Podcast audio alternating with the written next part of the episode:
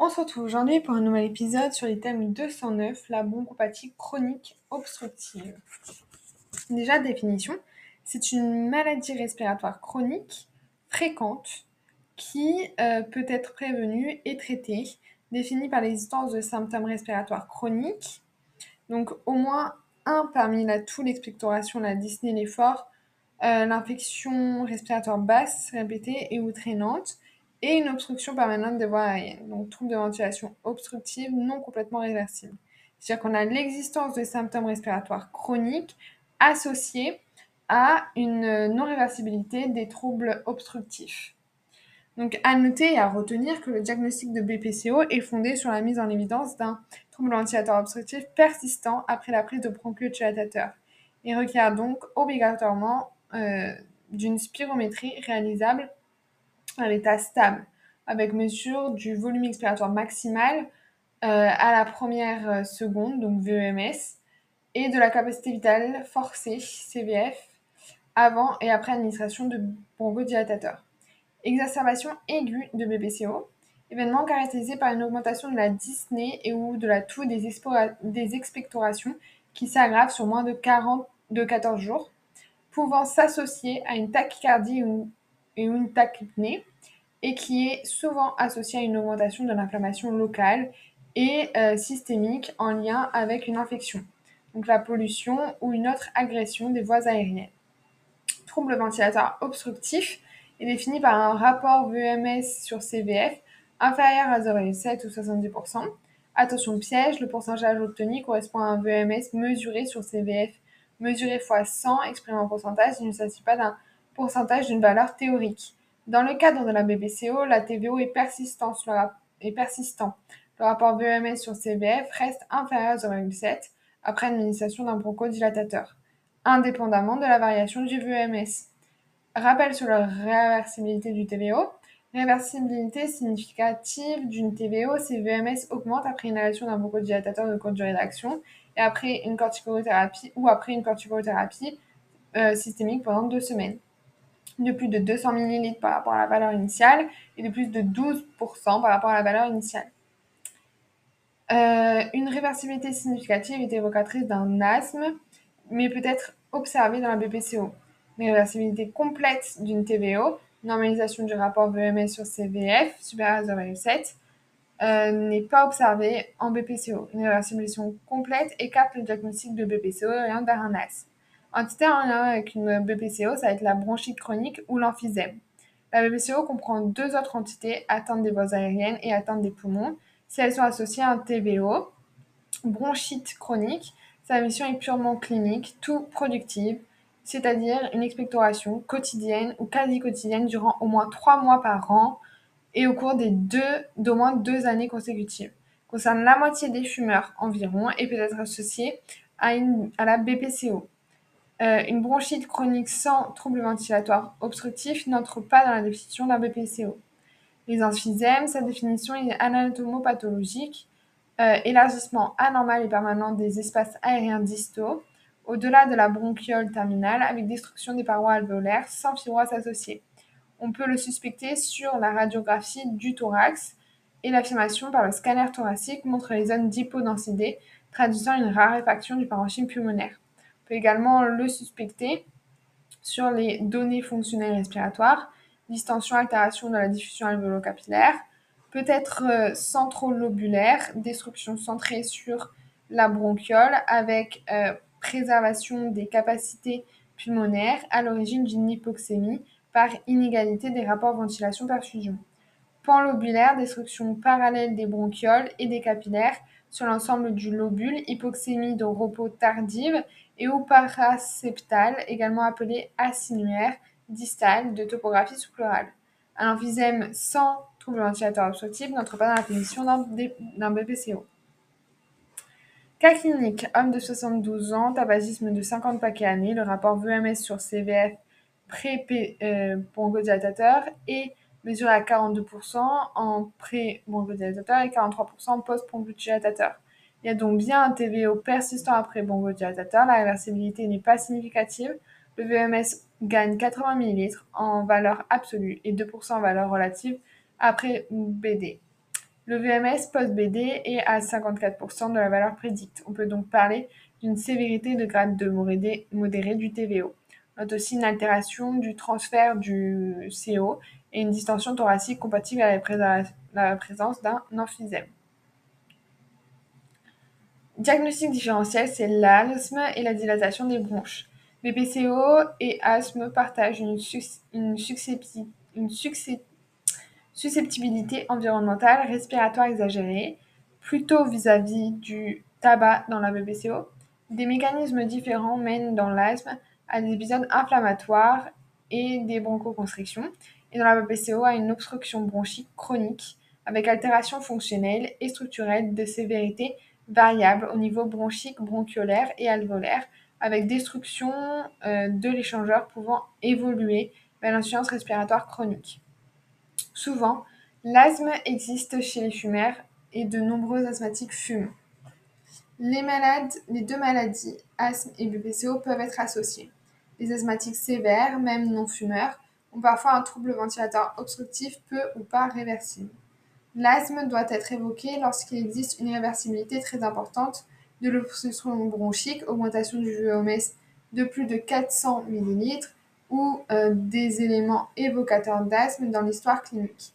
Importance de contexte clinique dans le diagnostic d'asthme ou de BPCO. Les dilatations des bronches, les dilatations des bronches modérées peuvent toutefois être observées chez les patients atteints de BPCO. BPCO, obstruction bronchique non complètement réversible, terrain c'est les fumeurs, âge supérieur à 40 ans, rhinosinusite chronique, inconstante peu symptomatique, histoire naturelle survient vers 40 ans et souvent aggravation progressive pouvant mener à l'insuffisance respiratoire, émaillée d'exacerbation, dyspnée d'effort puis de repos plus ou moins bronchite chronique, emphysème inconstant, trouble ventilatoire obstructif permanent, la spirométrie n'est jamais normale. Chez l'asthme, on a une obstruction bronchique totalement ou presque totalement réversible. C'est souvent chez l'adulte jeune, l'exposition allergénique euh, déclenche les symptômes. La rhinosinusiite chronique est quasi constante, parfois polypose nasosinusienne. Soit naturelle, ça débute souvent dans l'enfance, symptômes de brève durée, variable et réversible, exacerbation souvent liée à l'absence ou l'arrêt du traitement anti-inflammatoire inhalé. Clinique, forme typique, c'est symptômes variables et réversibles, période asymptomatique fréquent. Imagerie normale le plus souvent, trouble ventilatoire obstructif réversible, la spirométrie peut être normale, hyperréactivité bronchique. Sévérité de la BPCO, la sévérité de la maladie est liée à plusieurs éléments inconstants associés, justifiant l'utilisation de deux euh, classifications. On a le GOLD fonctionnel et le GOLD clinique. Donc le GOLD fonctionnel, c'est selon le VMS, c'est à 80%, entre 50 euh, et 70%, entre 30 et 50% et inférieur à 30%. Et euh, la clinique, s'il y a plus de deux exacerbations euh, par année ou une hospitalisation. Et selon aussi le MMRC, si c'est un score supérieur à 2 ou inférieur à 2. Alors, la classification Gold 1, 2, 3, 4 porte sur la sévérité fonctionnelle respiratoire jugée sur la sévérité de l'obstruction bronchique selon l'altération du VEMS après bronchodilatateur. Euh, donc on a vu VMS CVF post-bronchodilatateur inférieur à 70%. Dans le Gold 1, on a une obstruction légère, le VMS est supérieur ou égal à 80%. Dans le Gold 2, on a une obstruction bronchique modérée avec un VMS entre 50 et 79%. Gold 3, obstruction bronchique sévère entre 49 euh, et entre 30 et 49%. Gold 4, obstruction bronchique très sévère, inférieure à 30%. Euh, sévérité clinique, Disney et exacerbation. Échelle MR, MMRC de la Disney. Stade 0, je suis, je suis essoufflé uniquement pour un effort important. Stade 1, je suis essoufflé quand je me dépêche, à plat ou quand je monte une légère pente. Stade 2, je marche moins vite que les gens de mon âge, à plat ou je m'arrête quand je marche à mon rythme à plat. Stade 3, je m'arrête pour respirer après 90 mètres ou après quelques minutes à plat. Stade 4, je suis trop essoufflée pour quitter ma maison et je suis essoufflée rien qu'à m'habiller. La différence est la gravité des exacerbations. La survenue de plus de deux exacerbations par an ou la survenue d'au moins une exacerbation grave nécessitant une hospitalisation définissent le phénotype exacerbateur fréquent. Ce phénotype est en faveur d'un mauvais pronostic et fait euh, classer le patient en stade E. L'absence d'hospitalisation avec un maximum une exacerbation par an euh, fait classer le patient en groupe A ou groupe B selon la Disney MMRC 0,1 ou supérieur à 2. Donc si on a plus de deux exacerbations par an, d'une exacerbation nécessitant une hospitalisation, alors on est classe E. Si on a zéro exacerbation par an ou une exacerbation par an sans hospitalisation et qu'on a un MMRC inférieur à 2, alors on est en classe du groupe A. Et si on en a un MMRC supérieur ou égal à 2, alors on fait partie du groupe B. Comorbidité, elle participe au pronostic. L'épidémiologie. L'épidémiologie descriptive problème de santé publique majeur, alors que cette maladie est méconnue du grand public et de nombreux professionnels de santé. En France, la BPCO concerne entre 5 à 10% de la population de plus de 45 ans, soit environ 2,5 à 3,5 millions de sujets. En 2022, plus de 18 000 décès en France était liée à la BPCO. Dans le monde, la BPCO est la quatrième cause de mortalité et en augmentation et elle serait la troisième cause de mortalité en 2030. Épidémiologie analytique, facteurs de risque environnementaux, le tabac est de loin le principal facteur de risque de la BPCO, supérieur à 80% des patients atteints de BPCO en France sont fumeurs. L'exposition à des aérocontaminants d'origine professionnelle est incriminée dans au moins 15% des BPCO. Euh, donc, les expositions à des aérocontaminants d'origine professionnelle incriminées dans au moins 15% des BPCO. Les pollutions domestiques, euh, fumée de combustion de biomasse pour le chauffage ou la cuisine dans les locaux mal ventilés est un facteur de risque dans les pays émergents. L'usage du cannabis associé à un tabagisme est également un facteur de risque de BPCO et d'emphysème. Le rôle de la cigarette électronique en tant que facteur de risque de la BPCO est, suspecté et fait l'objet d'études. La pollution atmosphérique particulièrement joue un rôle dans le déclenchement d'exacerbations. Donc tabac tout devant, exposition professionnelle, exposition domestique, euh, l'association de hum, tabac plus cannabis, euh, la cigarette électronique et la pollution. Les facteurs génétiques, les, les alpha-1 antitryptase, trypsine, les alpha-1 antitrypsine favorisent la survenue de BBCO.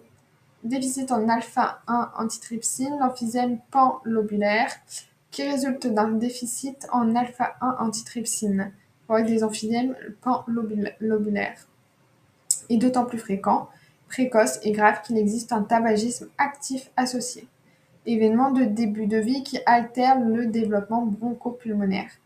Prématurité, euh, petit poids de naissance, infection respiratoire de la petite enfance, tabagisme passif, tabagisme actif débuté très précocement, asthme non contrôlé, infection, infection respiratoire basse de la petite enfance, tuberculose, infection par le VIH.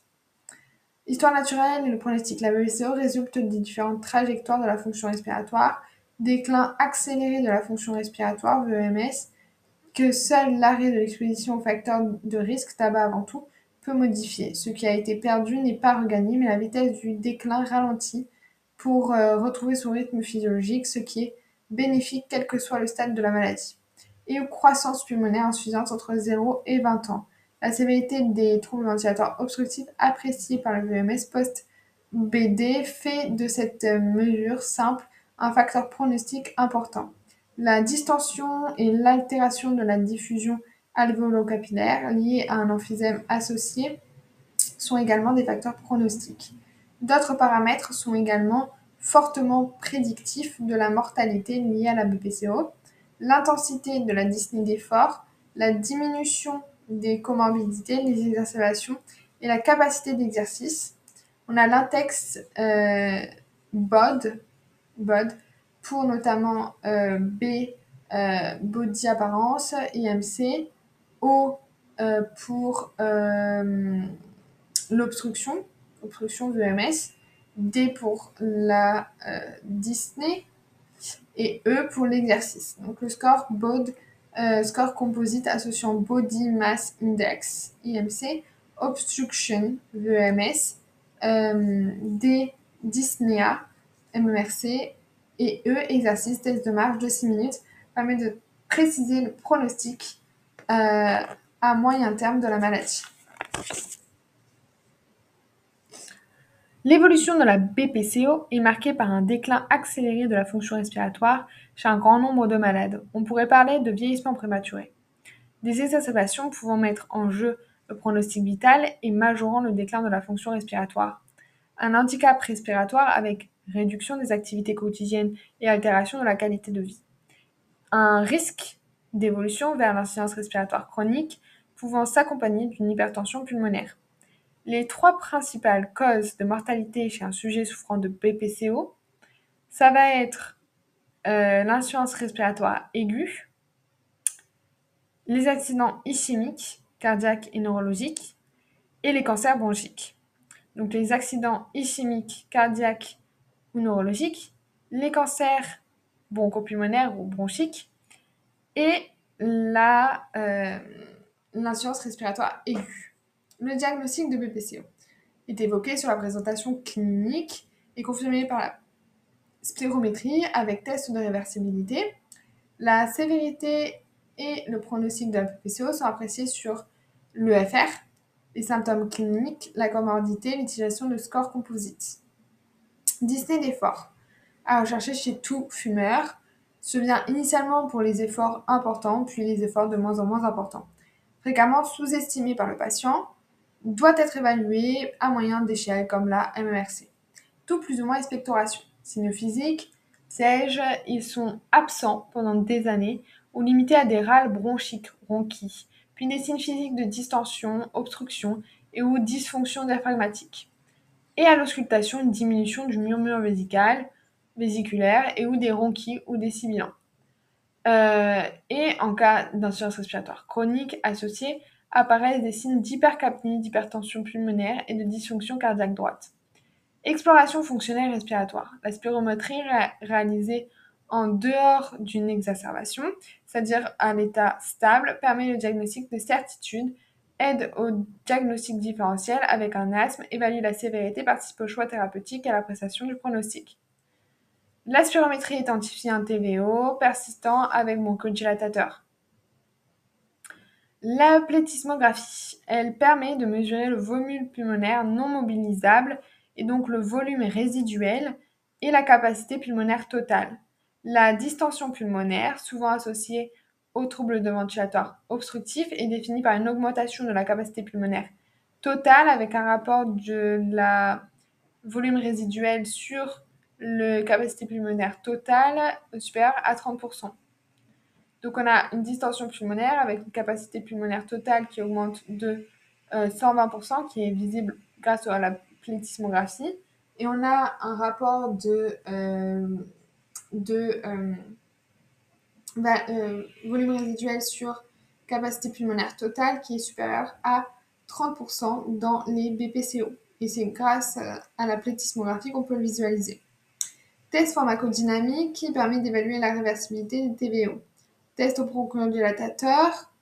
Euh, donc la réversibilité étudiée en utilisant en première spirométrie avant l'administration du, BD, BD d'action rapide, puis une deuxième spirométrie 10-15 minutes après. On aura ainsi la valeur en VMS pré-bronchodilatateur et celle du VMS post-bronchodilatateur. Test au corticoïde, on peut, en cas de doute clinique persistant sur le diagnostic d'asthme, euh, à sens de réversibilité complète, étudier la réversibilité après une corticothérapie systémique, prédnisone, 0,5 mg par kg par jour pendant 15 jours. L'asthme étant avant tout une maladie inflammatoire une et corticosensible.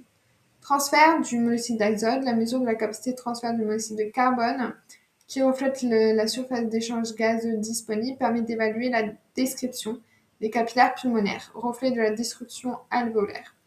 On considère comme pathologique toute valeur de la DLCO supérieure à 70% euh, de la valeur prédite. Inférieure à 70% de la valeur prédite. On considère comme pathologique toute valeur de transfert DLCO inférieure à 70% de la valeur prédite. Euh, gaz du sang, la mesure du gaz du sang artériel est indiquée à la recherche d'une insuffisance respiratoire chronique. Euh, épreuve d'exercice. Il existe deux grands types. Maximum incluant un mesure de la consommation d'O2 à l'effort, VO2 max, indiqué dans les différentes situations. En cas de dyspnée sévère, contrastant avec un EFR, peut perturber pour préciser les mécanismes de euh, la dyspnée ou bien avant réadaptation respiratoire pour s'assurer de l'absence de contre-indication cardiaque respiratoire et déterminer la modalité de réentraînement à l'effort. Donc on a vu qu'on a des signes fonctionnels, des signes, des signes physiques, on a l'exploration fonctionnelle respiratoire, OFR, on a la spirométrie, la plétismographie, test de réversibilité, le transfert DLCO, les gaz du sang, les gaz du sang pour voir s'il n'y a pas d'insuffisance respiratoire chronique associée, et l'épreuve d'effort. Euh, l'épreuve d'effort test de marche de 6 minutes utilisée dans le suivi de la BPCO. Il existe des valeurs normales selon l'âge, le sexe et la taille, mais il est utile de savoir que l'on marche environ 500 mètres en 6 minutes euh, de marche rapide, 5 km/h. Magir et biologie, radiographie thoracique n'est pas d'intérêt dans le diagnostic de la BPCO. Elle peut montrer une distension thoracique avec aplatissement de la coupole diaphragmatique, augmentation des espaces clairs rétrosternal et rétrocardiaque de profil, augmentation du diamètre thoraco-thoracique antéro-postérieur, thorax, thorax en tonneau, horizontalisation des côtes de face, une hyperclarté pulmonaire qui traduit une diminution de la vascularisation de face. La radiographie thoracique peut faire suspecter la, cardiopathie associée à, un carcinome bronchique, mais ne constitue pas un outil pertinent de dépistage du cancer bronchique. Tomodensitométrie n'est pas systématique dans le bilan de BBCO, mais elle apporte plus d'informations que la radiographie du thorax. peut être indiquée lors d'un bilan. elle permet notamment une caractérisation morphologique, emphysème, centrolobulaire, paraseptal. Par exemple, si c'est euh, dû à un déficit en anti, en alpha anti euh, tryptase, on va avoir un emphysème panlobulaire euh, et ou une atteinte bronchique ou bronchiculaire. La recherche de bronchectasie, le dépistage du cancer euh, bronchopulmonaire, l'indication des calcifications des artères coronaires, devant faire rechercher une coronapathie sinon contenue antérieurement. L'évaluation cardiaque, elle doit être proposée largement car les comorbidités cardiovasculaires sont fréquentes. Électrocardiogramme, notamment la recherche de signes droits. Échographie cardiaque, recherche, euh, rechercher les sujets hypoxémiques très des signes évocatant euh, une hypertension pulmonaire ou une cardiopathie gauche associée. Un méforme sanguine recherche une polyglobulie réactionnelle à l'hypoxémie ou au contraire une anémie comorbidité fréquente susceptible d'aggraver la dyspnée. Dosage en alpha-1 antitrypsine recommandé chez tous les patients atteints de PPCO. Bilan de comorbidité et sont des affections coexistantes fréquentes avec la PPCO préjugé du lien de causal, affection cardiovasculaire, cancer bronchique, dénutrition, obésité, dysfonction, euh, déconditionnement musculaire squelettique, anémie, anxiété, dépression, ostéoporose. Elles doivent être recherchées et prises en charge chez tous les patients atteints de BPCO. Affection cardiovasculaire, cancer bronchique, dénutrition, obésité, dysfonctionnement, euh, déconditionnement musculaire squelettique, euh, anémie, anxiété, dépression et ostéoporose. Donc on a affection cardiovasculaire, cancer bronchique, affection cardiovasculaire, cancer bronchique, dénutrition, obésité, euh, dysfonction ou déconditionnement musculaire squelettique. Euh, on va retrouver une anémie, une ostéoporose et une anxiété dépression. Donc on a vu affection cardiovasculaire, affection cardiovasculaire, cancer bronchique, affection cardiovasculaire, cancer bronchique, euh, obésité, dénutrition. Euh, on va retrouver également tous les anomalies musculaires squelettiques, les anémies, les ostéoporoses et l'anxiété dépression. Et l'anxiété dépression. Donc tout ce qui est anomalie cardiovasculaire, Anomalie cardiovasculaire, euh,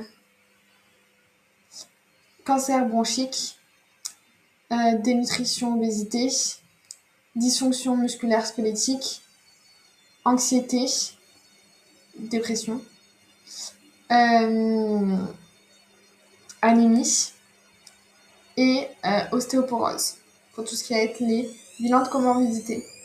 A l'inverse, la présence de diverses anomalies cardiovasculaires, d'une dénigration des conditions musculaires squelettiques chez un fumeur, doivent faire rechercher une BPCO.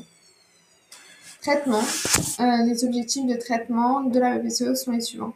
Diminuer le handicap, améliorer la dyspnée, la capacité notamment d'exercice et la qualité de vie. Réduire les risques futurs, l'exacerbation et leur gravité, euh, les risques futurs d'exacerbation gravité, de mortalité, du déclin de la fonction respiratoire, d'évolution vers l'insuffisance respiratoire chronique. Le sevrage total et définitif du tabac est la seule mesure qui modifie de façon certaine l'histoire naturelle de la maladie. Les indications médicamenteuses sont résumées dans la figure 5. Elles correspondent à des symptômes de dyspnée de survenue d'exacerbation. Indépendamment de la sévérité de l'obstruction bronchique, principal euh, principe général du traitement médicamenteux de la BPCO. Le traitement débute avec des bronchodilatateurs, puis une bithérapie, puis éventuellement une trithérapie. Sevrage tabagique, donc l'arrêt du tabac, est la principale mesure susceptible d'interrompre la progression de l'obstruction bronchique et de, et de retarder l'apparition de l'insuffisance respiratoire et le décès. Le sevrage total et définitif est la mesure de prise en charge, quel que soit le stade de la maladie. Une élection des autres exposants doit également être recommandée. Les bronchodilatateurs de famille, les anticholinergiques, antimuscariniques et les bêta-2 agonistes, bêta-2 mimétiques. Les bronchodilatateurs à longue durée d'action sont efficaces sur la dyspnée, la capacité d'exercice, la réduction du nombre d'exacerbations et l'amélioration de la qualité de vie. D'abord, on va mettre des bronchodilatateurs de courte durée d'action en cas d'exacerbation. Si on a persistance d'une dyspnée ou d'une exacerbation, on va mettre un bronchodilatateur de longue durée d'action, soit un anticholinergique, soit un bêta-2 mimétique, avec une petite préférence pour les anticholinergiques. Car ça a plus d'action sur les exacerbations. Si on a euh, persistance du dyspnée sans exacerbation ou d'une dyspnée avec exacerbation, à ce moment-là, on va mettre deux bronchodilatateurs, c'est-à-dire un anticholinergique et un bêta-2 mimétique. Et si par contre on a une persistance avec des exacerbations sans dyspnée, à ce moment-là, on va mettre la possibilité de mettre des anticholinergiques, mais associés à des corticoïdes systémiques inhalés. Des, corticoïdes, des corticostéroïdes inhalés plus des euh, bêta-2 hum, longue durée d'action plus des bêta-2 longue durée d'action. Si on a encore des dyspnées ou exacerbations, on va mettre la trithérapie avec anticholinergique, bêta-2 mimétique et euh, corticostéroïdes euh, inhalés. Et si on a encore des exacerbations, on va discuter euh, de la mise en place de macroline en cas d'exacerbation. Ou si on a encore des dyspnées, mesures complémentaires non médicamenteuses, avis spécialisés. Quand on parle d'exacerbation, c'est supérieur à deux exacerbations modérées ou supérieur à une, exacerbation nécessitant une hospitalisation. Le choix entre une association de deux bronchodilatateurs longue durée d'action et une association de corticoïdes inhalés de bêta-2 longue durée d'action peut tenir compte des éonosophiles sanguins, pas des corticostéroïdes inhalés si les éonosophiles sont inférieurs à 300 euh, par millimètre cube. Le diagnostic de BPCO doit être confirmé par la spirométrie avec une mise en évidence d'un VMS sur CVF 0,7 après bronchodilatateur. Dans tous les cas, aide au sevrage tabagique, vaccination, euh, conseil d'activité physique, conseil de suivi nutritionnel, réadaptation respiratoire si dyspnée handicap persistant, bronchodilatateur courte durée d'action à la demande en cas de dyspnée, tenir compte des capacités du patient dans le choix des dispositifs d'inhalation, réévaluer à 1-3 mois après chaque changement, puis tous les 3 à 12 mois. EFR annuel au minimum. Effet insuffisant est égal persistance sous traitement d'une dyspnée ou euh, d'exacerbation. Il faut alors vérifier le diagnostic différentiel, réalité du sevrage fonction respiratoire, observance, technique de prise de thérapeutique inhalée éducation thérapeutique, réhabilitation et comorbidité, notamment cardiovasculaire. La voie inhalée, seule recommandation, implique une éducation du malade pour utiliser correctement le dispositif d'inhalation, la vérification régulière de sa maîtrise. Les traitements de courte durée d'action, bêta-2 agonistes seuls ou combinaison de bêta-2 agonistes plus anticholinergiques, sont à prendre à la demande en cas de dyspnée ou lors de euh, l'exacerbation pour diminuer l'impact. Les anticholinergiques et bêta-2 agonistes ont une efficacité complètement équivalente sur la fonction respiratoire et la dyspnée dans la BPCO. Elles ont un effet euh, bronchodilatateur additif, l'effet bronchodilatateur additif pour la prévention des exacerbations. L'efficacité des anticholinergiques de longue durée d'action est supérieure à celle de bêta-2 agonistes de longue durée d'action. Il existe des combinaisons bêta-2 agonistes et anticholinergiques de longue durée d'action dans le même type dispositif. Les corticostéroïdes, à la différence de l'asthme, les corticostéroïdes inhalés en euh, monothérapie ne sont pas indiqués dans les traitements de fond de la BPCO. Ils sont obligatoirement associés au bêta-2 agonistes de longue durée d'action, permet une réduction des symptômes et du nombre d'exacerbations et améliore la qualité de vie euh, des malades qui restent exacerbateurs fréquents des évaluations par an ou une expérimentation hospitalière. Malgré l'administration régulière de nombreux dilatateurs longue durée d'action, on préfère notamment les anticholinergiques des bêta-2 mimétiques, mais expose à un risque accru d'infection respiratoire parenchymateuse. Une triple thérapie associant bêta-2 agonistes, anticholinergiques et corticothérapie inhalée est considérée en cas de persistance d'exacerbation malgré une bithérapie. La vaccination grippale annuelle et la vaccination antipneumococcique sont recommandées. Primo-vaccination antipneumococcique est basée sur les vaccins pneumocoques conjugués 13 valents, VPC 13, suivi au moins 3, 8 semaines plus tard d'un vaccin pneumococcique non conjugué 13, 23 valents, VPP 13. Un rappel du VPP 23 est prévu au moins 5 ans plus tard. Il est nécessaire de tracer les prises vaccinales du fait du risque d'effets secondaires théoriques liés aux réadministrations précoces répétées du VPP-23 diminution de la réponse lymphocytaire B La vaccination contre le Covid-19 est indiquée chez tous les patients atteints de BPCO. La mucomodificateur, antileucotrienne, antitussif n'ont aucun intérêt dans la BPCO. Précaution à rapport des traitements associés bêta-bloquants. La BPCO n'est plus une contre-indication formelle à leur utilisation lorsqu'il existe une indication cardiologique forte, la médication susceptible de provoquer une dépression respiratoire, benzodiazépines, neuroleptiques, sédatifs, opiacés notamment, sont contre-indiqués en cas d'insuffisance respiratoire chronique, mais peuvent être utilisés avec prudence s'ils sont absolument nécessaires. Activité physique et réadaptation réhabilitation respiratoire. Comme dans toutes les maladies chroniques, il est recommandé la pratique d'une activité physique régulière à titre d'entretien musculaire et en endurance. Des de 30 minutes chaque jour ou plus de 2 heures par semaine domine, diminue la mortalité des patients atteints de BPCO. La réadaptation respiratoire désigne une approche globale et multidisciplinaire des maladies respiratoires chroniques dans la BPCO correspond à l'aide à l'arrêt au tabac, administration d'un traitement pharmacologique, la réentraînement à l'exercice, la kinésithérapie, drainage bronchique. Donc, on a vu que la prise en charge psychologique, l'éducation thérapeutique du patient et la prise en charge nutritionnelle. Son efficacité a été démontrée sur la la capacité à l'exercice, la qualité de vie, la réduction des exaspérations et des hospitalisations et la, et la consommation des soins. Elle est recommandée à partir du moment où il existe un handicap, même une dyspnée seule, malgré le traitement pharmacologique. Son efficacité à long terme repose sur les poursuites des activités physiques initialement mises en place. Son efficacité à long euh, la mode d'organisation sont multiples, à domicile en ambulatoire dans les centres spécialisés. Des oxygénations à long cours et ventilation assistée. Euh, leur indication et leur modalité d'administration sont détaillées dans l'item 208. Oxygénothérapie de longue durée d'action réduit la mortalité des patients atteints de BPCO au stade d'insuffisance respiratoire chronique. Quand on a une PaO2 qui est inférieure à 55 millimercure ou entre 55 et 59, associé à une polyglobulie hématocrit supérieure à 55, ou encore à une,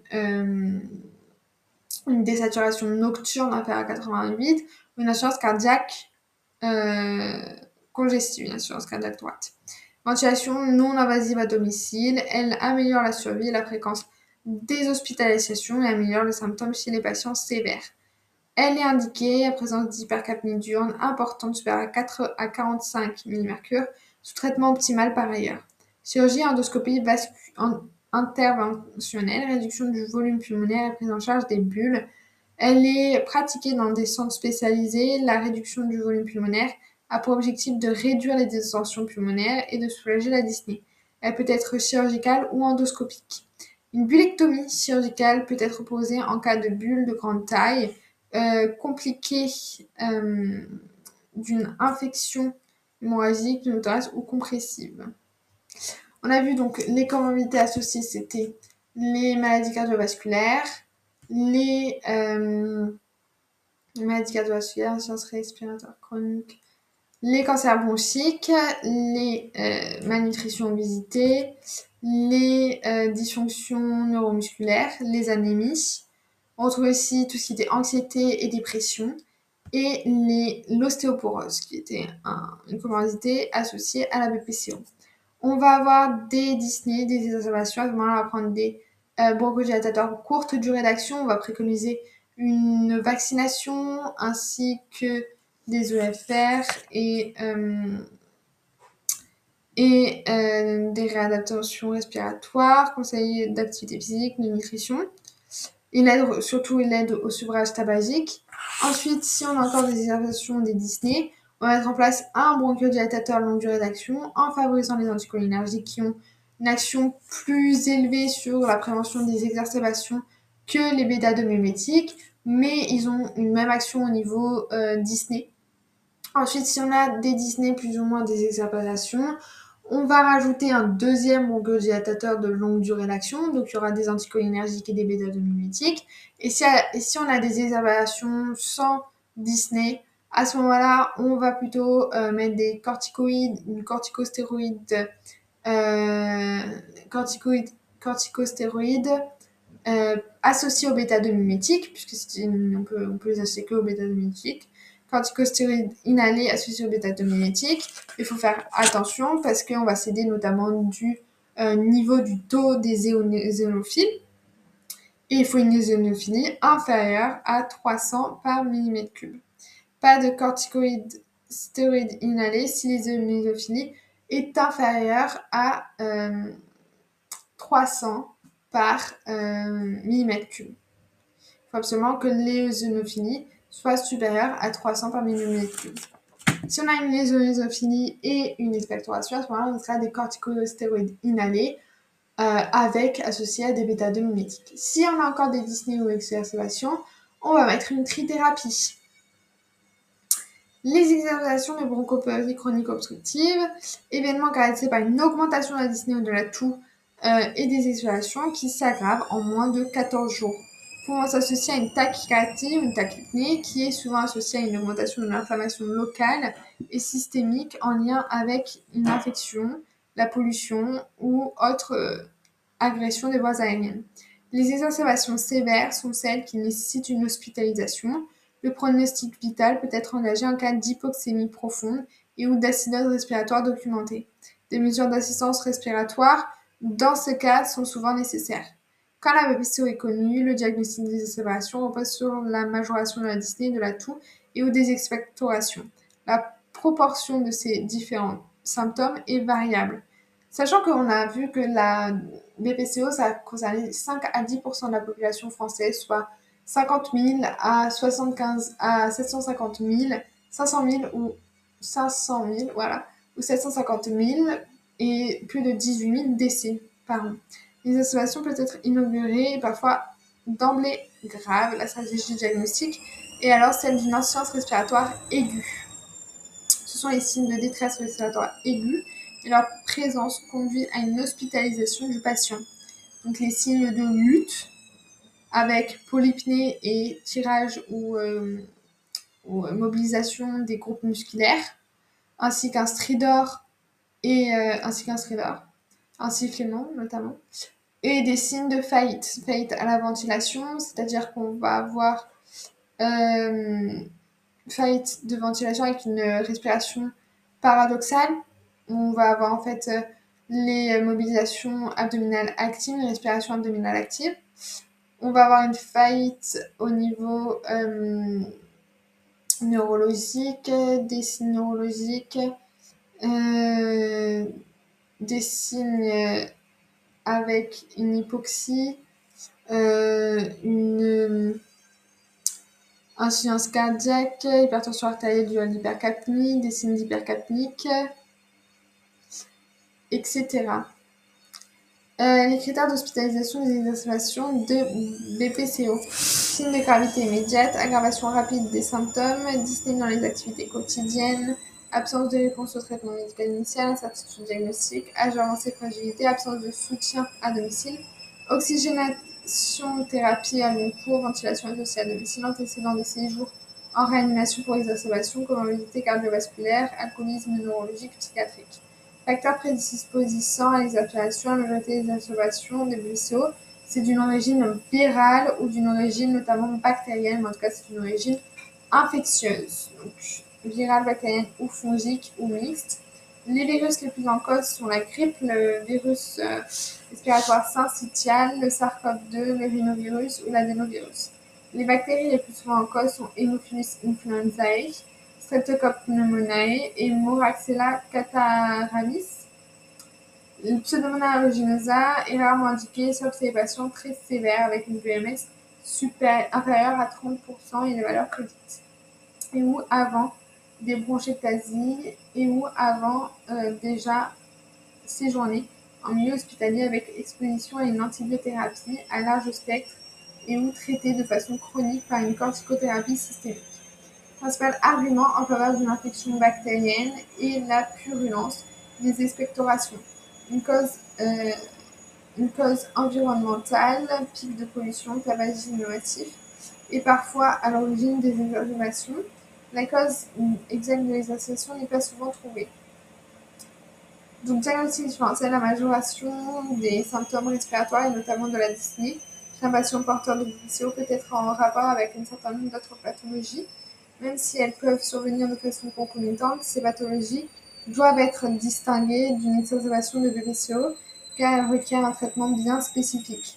Pneumonie aiguë communautaire, l'auscultation pulmonaire, peut identifier un foyer décrépitant. La fièvre est typique à 38,5 ou plus. L'imagerie thoracique objective un syndrome alvéolaire. Le schéma thérapeutique à utiliser est celui d'une PAC, d'un PAC associé si nécessaire à un renforcement du traitement bronchodilatateur, œdème pulmonaire. Clinique radiographie thoracique, ECG et, et biologie permettent d'évoquer cette hypothèse. Embolie pulmonaire, diagnostic difficile, nécessité de réalisation d'un enjeu TDM thoracique.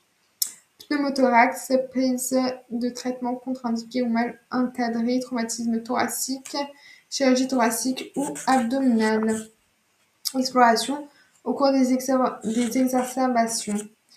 Euh, alors, euh, la majoration des exacerbations des ne s'accompagne pas de signes de gravité et peut être prise en charge en ville exacerbation légère ou modérée. Dans ce cas, avec une exploration euh, paraclinique, aucune, dans ce cas, aucune exploration paraclinique n'est justifiée.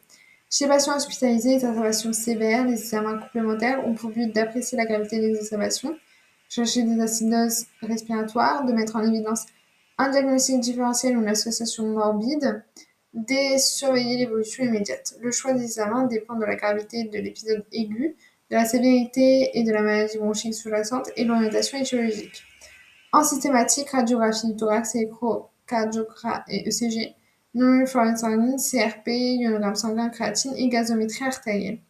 Selon l'orientation clinique, signe de gravité, enjeu TDM, BNP, écho, euh, troponine, ECBC est indiqué en cas d'échec d'antibiothérapie préalable, d'antécédent de colonisation, infection à pseudomonas d'obstruction bronchique sévère connue motivant l'hospitalisation et de gravité de l'épisode motivant l'hospitalisation dans un secteur de réanimation de soins intensifs, l'immunodépression associée.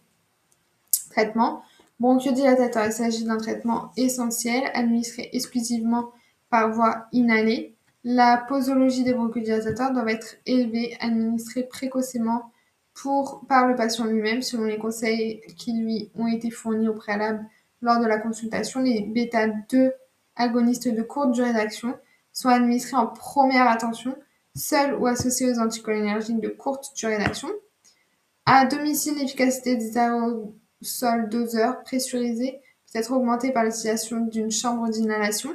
À l'hôpital, la nébulisation est le mode d'administration privilégié. Les antibiotiques.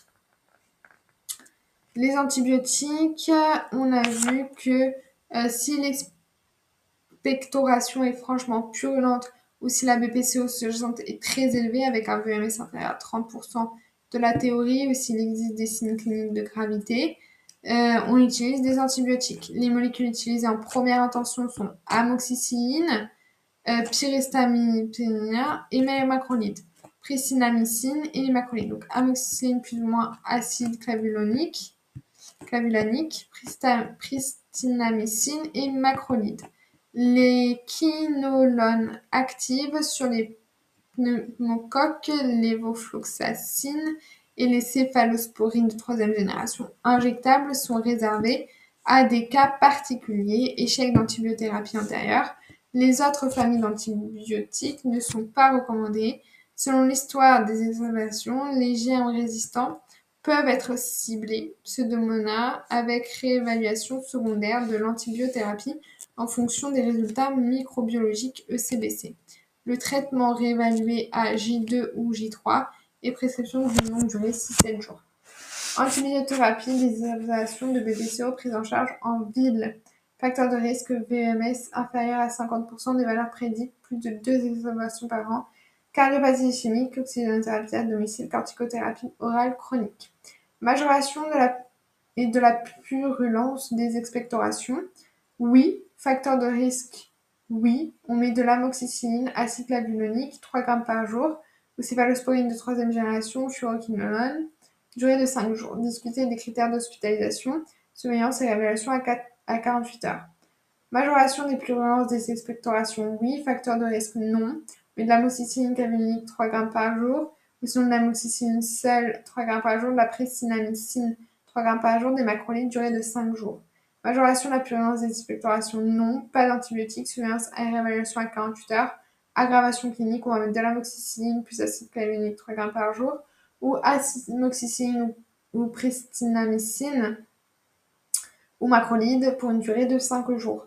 Oxygénothérapie. Le recours à une oxygénothérapie ou la modification de son débit chez un patient sous oxygène longue durée d'action est un motif d'hospitalisation. Le débit d'oxygène est titré afin d'obtenir une saturation pulsée en oxygène comprise entre 88 et 92% L'hypoxémie mal tolérée ou profonde est un signe de gravité majeure et doit toujours être corrigée par un débit d'oxygène adéquat. En cas d'hypercapnie, il convient d'effectuer une surveillance gazométrique afin de détecter euh, les patients chez qui l'oxygène aggrave l'acidose respiratoire. Corticothérapie systémique de courte durée d'action à domicile, elle n'est envisagée qu'en seconde intention, en l'absence d'amélioration après 48 heures de traitement. Chez les malades hospitalisés, elle accélère l'amélioration du VMS et raccourcit la durée d'hospitalisation. Elle est prescrite en cas par cas à une dose de 30 à 40 mg par jour pendant une courte durée, 5 jours, sans décroissance.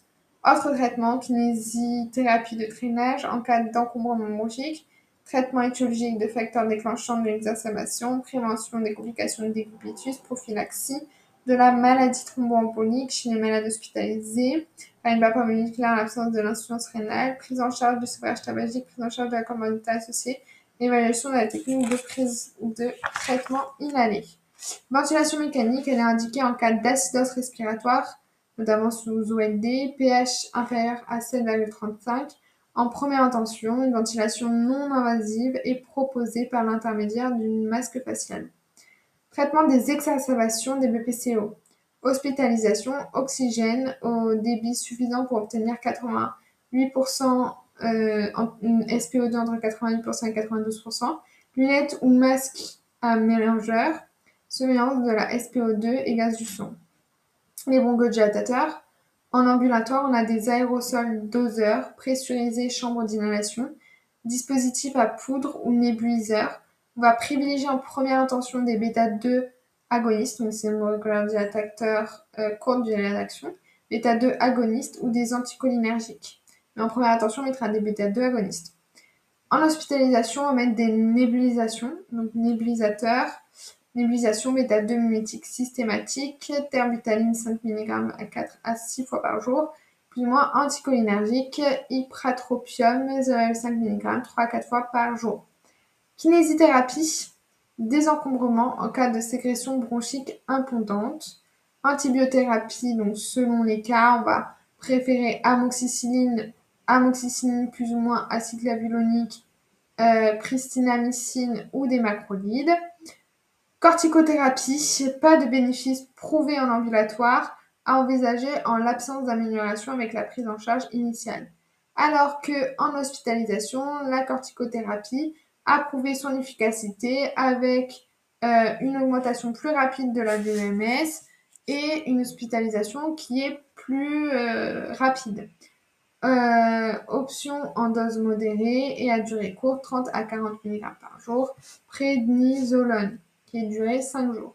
Assistance ventilatoire mécanique, on ne la met pas en ambulatoire, mais on peut la mettre en hospitalière si on a une acidose respiratoire, notamment due à l'oxygénothérapie. L'héparine moléculaire, on la met en euh, hospitalisation pour prévenir de la thromboembolisation. Antitussif, antitussif et neurosédatif qu'on ne met jamais ni en ambulatoire ni en hospitalisation. C'est contre-indiqué. Le suivi. Toute exacerbation est un motif de renforcement du suivi clinique, symptômes, handicap et fonctionnels respiratoires spirométrie à distance. Une consultation du médecin traitant est indispensable dans la semaine suivant une exacerbation. Une, réadaptation respiratoire doit être proposée dans les 90 jours suivant une hospitalisation pour exacerbation pour les patients n'ayant pas bénéficié récemment en raison d'un bénéfice important en termes de mortalité. On parle de la réadaptation respiratoire. Et c'est fini pour cet item 209.